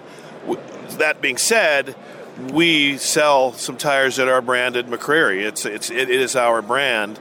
And uh, in our, we have our premium uh, late model asphalt tire is a McCreary. And you guys, I, I, I talked to a lot of dirt guys, and they're telling me they're really happy with the performance they're getting out of the American racers. They seem to last longer. Um, and right now, with the economy the way it is, that's a good thing for the racers. I think that's always been the case, and I think never more so than now because. Like it or not, I think the economy has, has has forced us into some places, and maybe we nobody really wants to go. But uh, yeah, uh, you know, repeatability is going to be a big, big issue if you want to keep racing. I mean, let's face it, very few people race for a living. Most all of us, 99% of us, are doing this, you know, or uh, the racers are doing this too as a hobby and because they love doing it. And if it got, if it costs too much, they'll stop doing it, and we have to we have to be mindful of that. Now, how did you get involved in the uh, racing tire business? I went to work for Goodyear back in 1985. So I've been in this 38 years. I worked 28 years at Goodyear, and since about 2000 on, I worked at the race plant in Akron, and then was part of the short track uh, uh, product manager for Goodyear for a number of years. And uh, and then when they, they shut down the short track piece there, um, I moved over to um, Specialty Tires because there was uh, Dave Mateer, who was had been running the program over there, had passed away, and so there was a hole to fill, and they wanted to know if I did it, wanted to do it. So I love the business, and so I'm here. And where do you see like the future of it going with the tires? I mean, you guys, like I know some guys groove tires, some guys don't. What is the advantage of the grooving? Does it help with the heat cycle, dissipating heat? Grooving, okay, two things. E- either groove or sipe or both. Grooving will cool the tire. Siping heats it up. Uh, With the, and in addition to that, you have extra biting edges if you create those grooves or sipes in the tire. on dirt. But but the siping allows the, the, the elements, the tread to rub together, and it will accelerate the heating up of the tire. Grooving, on the other hand, cools it. So depending on your situation and what track surface you're dealing with, um, you you do one or both. Depends on, on, on what you're trying to accomplish. What about just trying to get some longevity out of a tire? Are you better to not groove or sipe, or, or you know, I, I guess maybe that's an engineering question, or, or Um, if you're going to, uh, if heat buildup is an issue, grooving it will lengthen the life of the tire. If that's not an issue, then not doing anything to the tire is going to be best, and just let it, you know, just wear the tire in, in in the form that it comes from the factory. But you know, there's speed elements and stuff that people want to do, and they, they, they cut the tire up, in, or, in other words, to get more biting edges and things. Anytime you cut the tire, it's going to shorten its life somewhat, with the exception of the heat element. If you're grooving a tire so it doesn't blister, that will actually lengthen its life. very interesting, and um, it's kind of unique. I don't think people realize that in Indiana, Pennsylvania, you guys are making race tires, and it's nice to see you guys getting a presence back in Western Pennsylvania as um, a, a good. I don't want to say a good because I mean you've always had a good tire, but getting your name more prevalent. Yeah, it's very interesting. Um, in Indiana, PA, we're right in the middle of town, and it's been there since uh, 1915. That factory has been there. And there are people that have gone to college there right across the street that don't know that the factory is there and have, and have been walking by it, you know, for four years. There was a guy I saw here that graduated from Indiana University of Pennsylvania that has recently found out that the factory was right there. Oh, that's what that was. So there's 13 acres right in the center of town, surrounded by trees and some apartments and a shopping center that nobody even knows we exist right in that town. It's, it's quite it's quite funny. And it's like I said, it's also nice, you know, buying, running the American racers. You're supporting a local economy. Yeah, um, it's it's a big deal for us. We you know we employ just in Indiana, you know, three or four hundred people, and in Tennessee the same number. And it's been there a long time. A lot of families have, have been fed because of you know what we do, and uh, it's it's it's good that we're not foreign. I think in, in a lot of sense, not that there's anything wrong with that, but it's good that there there's very seems like there's less and less manufacturing in the states all the time, and and that we have not uh, we have not succumbed to those pressures, but but we're right here and we're here to stay. And you guys are having a nice uh, turnout here at the PRI show, and I wish you guys a lot of success. And uh, wanted to thank you guys. You guys are very good company. Your tires are very safe. They're very consistent, and uh, you know I know when we bolt them on the race cars that we don't have to worry about any issues. Thank you, Howard. I appreciate it, and uh, it's, it's good to be here. Yes, it's been a great show for us. We're very very busy, and uh, looking forward to another day. And I appreciate you taking time out to do this. And happy holidays to everybody at McCreary and American Racing Tires. Thank you, and Merry Christmas to you too. Are you in need of financial planning or portfolio review? Rick Sabo of RPS Financial Solutions is an independent financial planner who has testified as an expert witness on insurance and investment fraud. He helps people who are concerned about their portfolio or with other financial matters. His services include investments, pension, and 401k rollovers, estate planning, life insurance, and long-term care alternatives. As a registered IRS tax preparer, he can assist retirees with the completion of property tax rebate forms and other government tax reduction programs at no charge. Mr. Sabo does not charge a fee to meet with potential clients for a fact find. His office is located at 5061 Route 8, Gibsonia, PA. If you are in need of any of the services that he provides, give him a call at 724 443 5720. That's 724 443 5720. Or email him at rick.sabo at jwcemail.com. Securities offered through J.W. Cole Financial Incorporated, member of FINRA SIPC. Advisory services offered through J.W. Cole Advisors Incorporated, neither J.W. Cole Advisors Incorporated or J.W. Cole Financial Incorporated, nor its representatives provide legal, tax preparation, or accounting advice. Persons who provide such advice do so in a capacity other than as a registered representative of JWCA, JWC. RPS Financial Solutions and JWC, JWCA are unaffiliated entities business owners. If your ad was here, our listeners could find out about your company. Speedway Productions has several advertising packages to fit your budget. Rappin' on Racing airs live at iTunes, TuneIn Radio, Stitcher, rappinonracing.com, or Hulu Television. You can also listen on your computer, iPhone, or iPad. Don and his co hosts present the good, the bad, and the ugly of local racing. The two hour show features local track reports, special guests, driver interviews, and all of the national racing news. Check out the show and let us know if you are interested in becoming a marketing partner. For additional information, call 412 999 6625 or email rappinonracing at gmail.com. Race hands right now out of PRI. We're going to grab a word with the driver of the Parts Plus Top Fuel Dragster, Clay Milligan. Clay, welcome to Rappin' on Racing. Man, I'm glad to be here. I tell you what, I spend a little time in your area up there at one Mr. Jeff Lutz's shop. We're always working on something. You never know what it may be, but uh, yeah, glad to be here. Now, Clay, you've been top fuel racing for a long time, and um, racing runs in your family. And I remember your son; he was went a different form of racing. He was into the monster trucks, and um, unfortunately, he's not with us anymore. But you race in honor of your son and keep keep the Milligan name racing in racing. The last name of Milligan. I'm sorry, but you're from a small town. How did you get started in racing? Oh, I mean. Uh, my dad was a drag racer. I honestly don't remember it. He quit before I was around, but just always loved going fast. I mean, you know, if it if it made noise and went fast, I was all about it. And you know, I'm very fortunate to have made it to the top fuel ranks. This is my 25th year doing it. You know, it's a hard way to make a living, but I still love it and still swing away at it. And uh, you know, it's it's a tough, tough deal, and the competition is incredible these days. But you know, we went out and won three races this year, which was huge.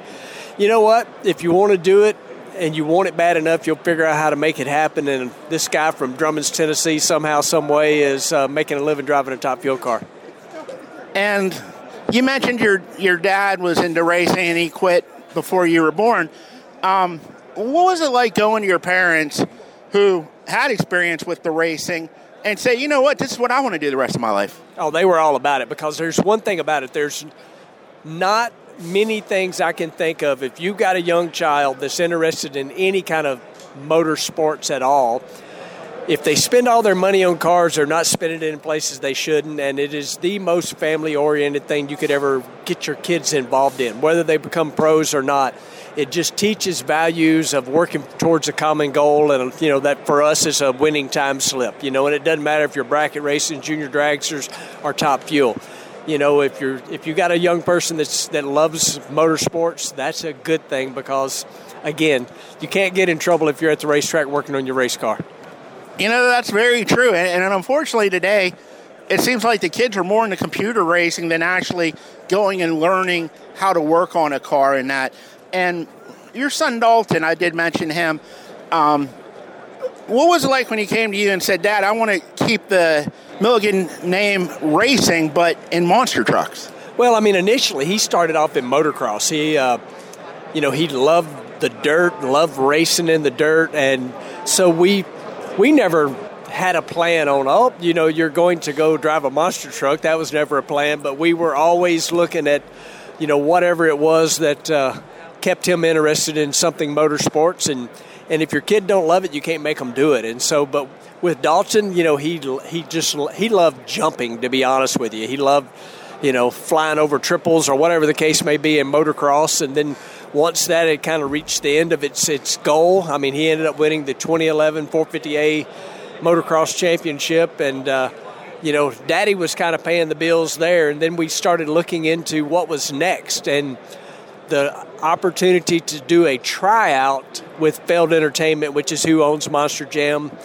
You know, uh, he took that opportunity and run with it. But again, it was in the dirt and it was jumping things, so he just took to it, you know, right away. And dang, if he didn't end up, you know, making a paycheck traveling the world, you know. So that was something that really I did not push him towards because, again, it's way too hard to make a living doing this. But if you've got the want to, you can make it happen. And he had the want to, you know, and uh, he figured out how to take his love of going fast and jumping things and turned that into a paycheck. And that's what he did up until the day we lost him.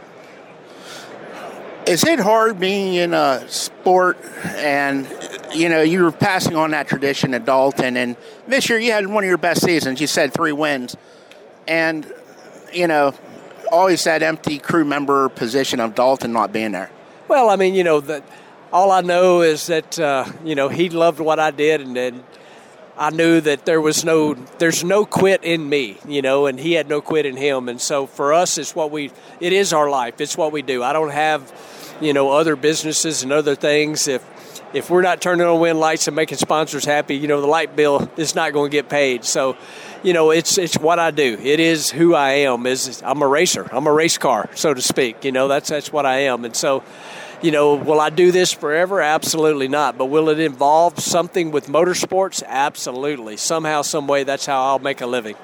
What do you see in the future? Do you you know after you get out of the driver's seat, do you want to become a stay in and become a team owner or team manager or crew chief? Ooh, I have zero interest in being a team owner. That's a bad business.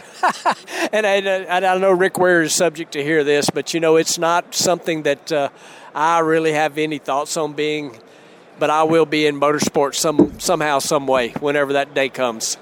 And what's it like driving for Rick? He owns NASCAR teams uh, top fuel NHR, NHRA top fuel teams, uh, IndyCar teams, and I mean, you know, you talk about somebody going 22 directions all in motorsports, that's Rick. Oh, 100%. I would tell you what, that guy is, he is definitely consumed with motorsports. I mean, you kind of mentioned some of them, you know, NASCAR, IndyCar, flat track, motocross, top fuel, you know, IMSA cars, he is eat up with racing from one end to the other, and I don't know how he keeps up with it all. It's hard enough for me to keep up with what the top fuel team's doing, but uh, he does a great job at it, and you know, I have had a blast working for him, and continue to do so will be something that, that I plan on doing for a long time because he's he's in it to win it.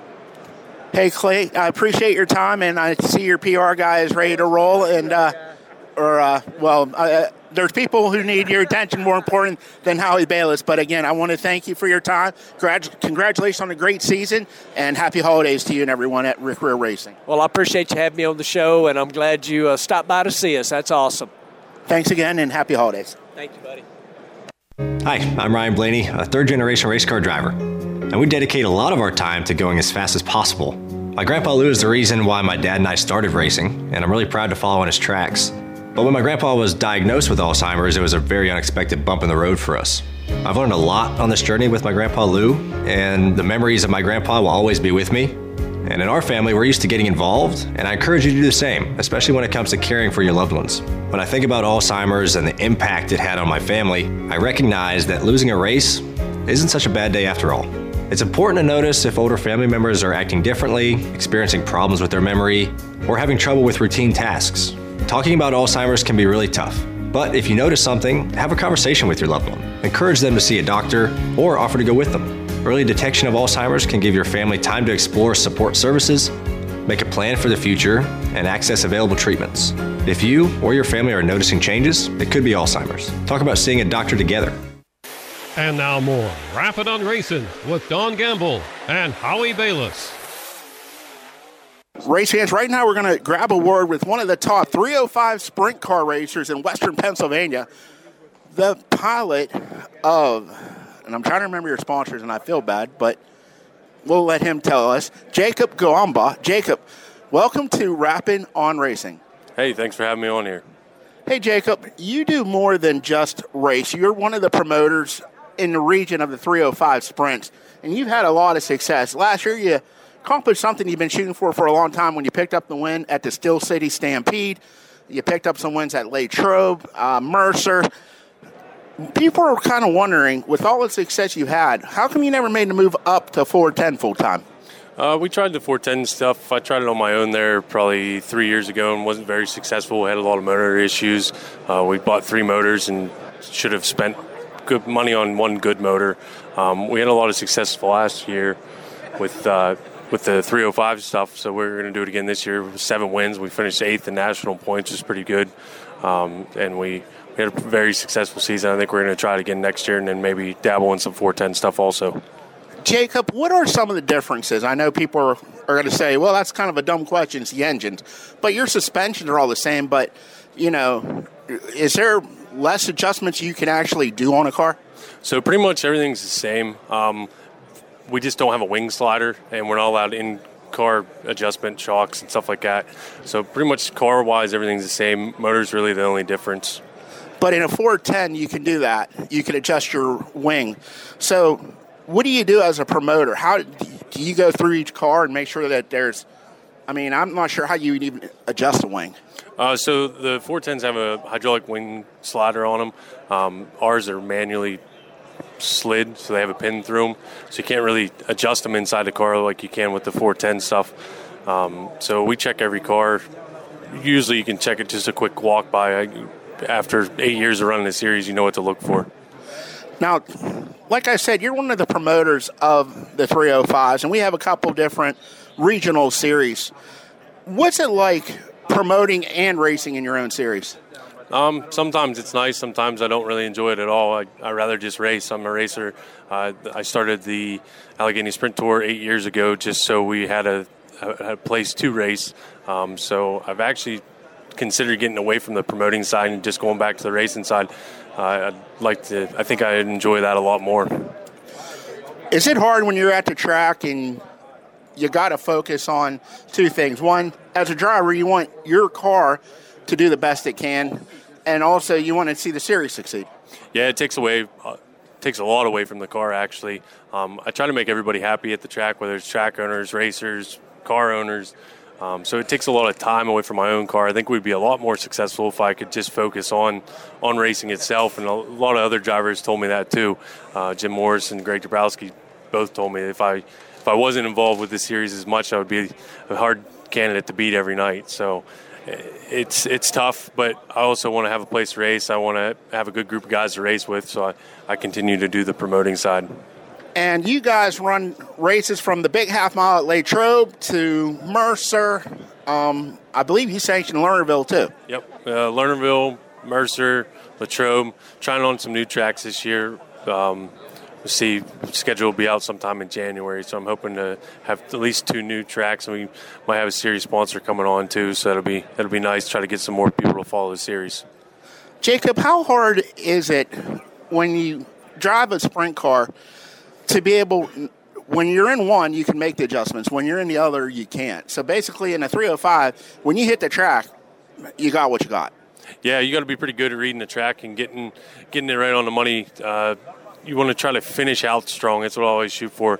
First 10, 15 laps, we might be tight, but the last 10 or 15, I want to be on on point. So um, we try to do that. Where the 410, you can kind of compensate a little bit with the wing slider and some adjustments here and there. So what's your ultimate goal? Um, I know you're from the same, you work in the same town as one of uh, the young, great, up and coming dirt late model guys. You work in Titusville, so you're from Guys Mills, but that area has always been known for late model drivers. What's it like being one of the sprint car drivers from that area? Uh, that's pretty good. Um, we've had. I grew up in Cranberry Seneca area where Bob Felmy has his shop or used to have his shop, so I know the late models are kind of big up my way. We don't really have any sprint car races up toward Erie or State Line or nothing like that. It's all late model country, so we got to go south to hit all the sprint car stuff. So um, there's a lot of sprint car guys up my way though too. So it's just uh, a lot of lot of racing up that way. And the plan for this year, are you going to be with the same team or uh, going back to the family-owned car? Uh, no, we're still going to team up with Buechner Motorsports. Um, we got a pretty good thing going there. Uh, Michael's been good to us, and we've we've built a pretty good relationship. We're trying to get some more bigger sponsors so we can do a little more traveling this year too. Would you and Michael like to go into the 410? I mean, is it hard when World of Outlaws and the high limit series, with the money they're paying, not just to have a 410 sitting there when you know you go to Lernerville track you've won at now, not to go there and compete with those guys?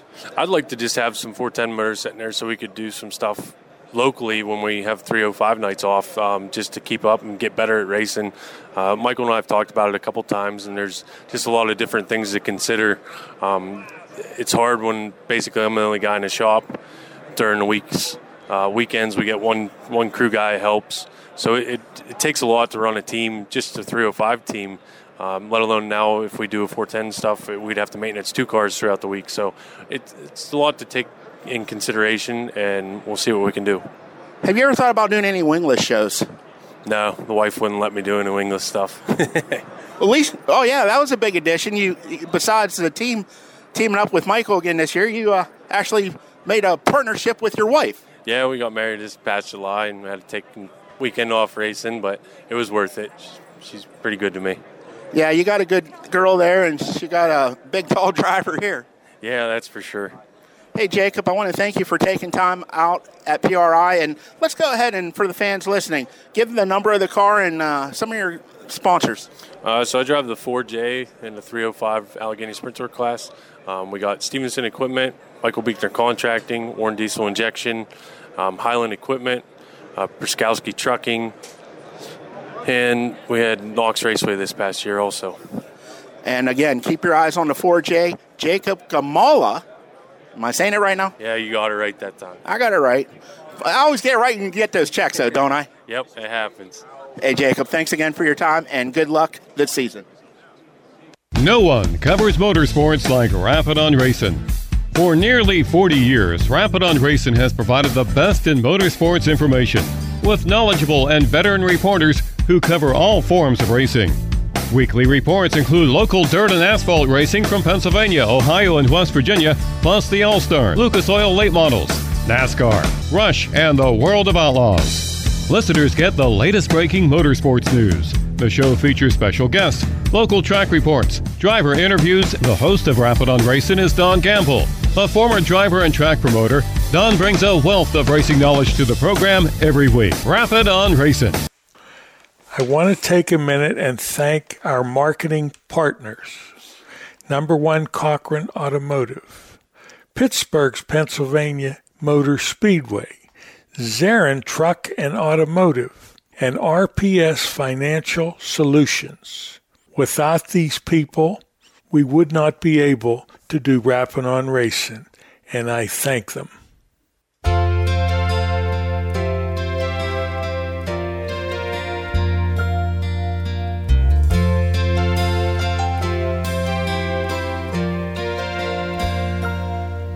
If tomorrow all the things were gone I'd worked for all my life, and I had to start again with just my children and my wife.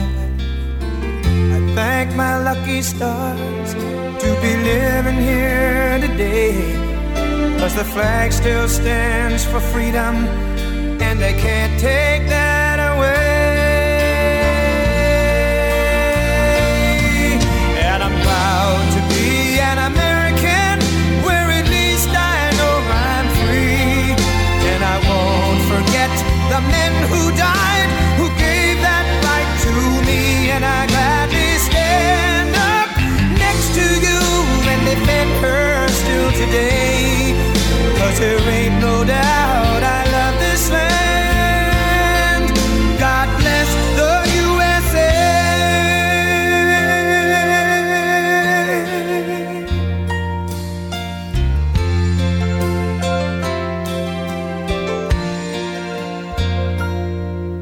From the lakes of Minnesota to the hills of Tennessee, across the plains of Texas, from sea to shining sea, from Detroit down to Houston and New York to LA, where there's pride in every American heart, and it's time we stand and say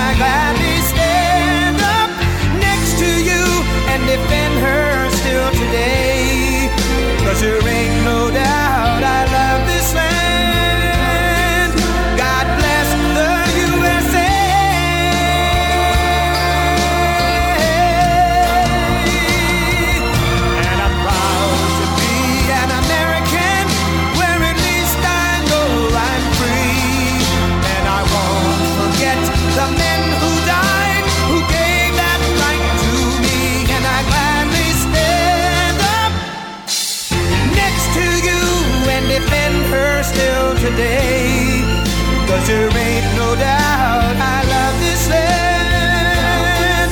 God bless the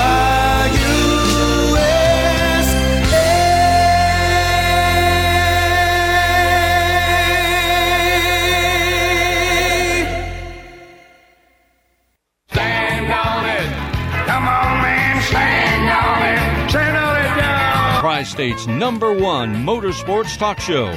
Today's program was brought to you in part by our marketing partners. Recognized by the Eastern Motorsports Press Association as one of the top racing shows in the eastern United States. Have a great week, and be sure to tune in for another installment of Rappin' on Racing. Stand on it. Come on, y'all, stand on it.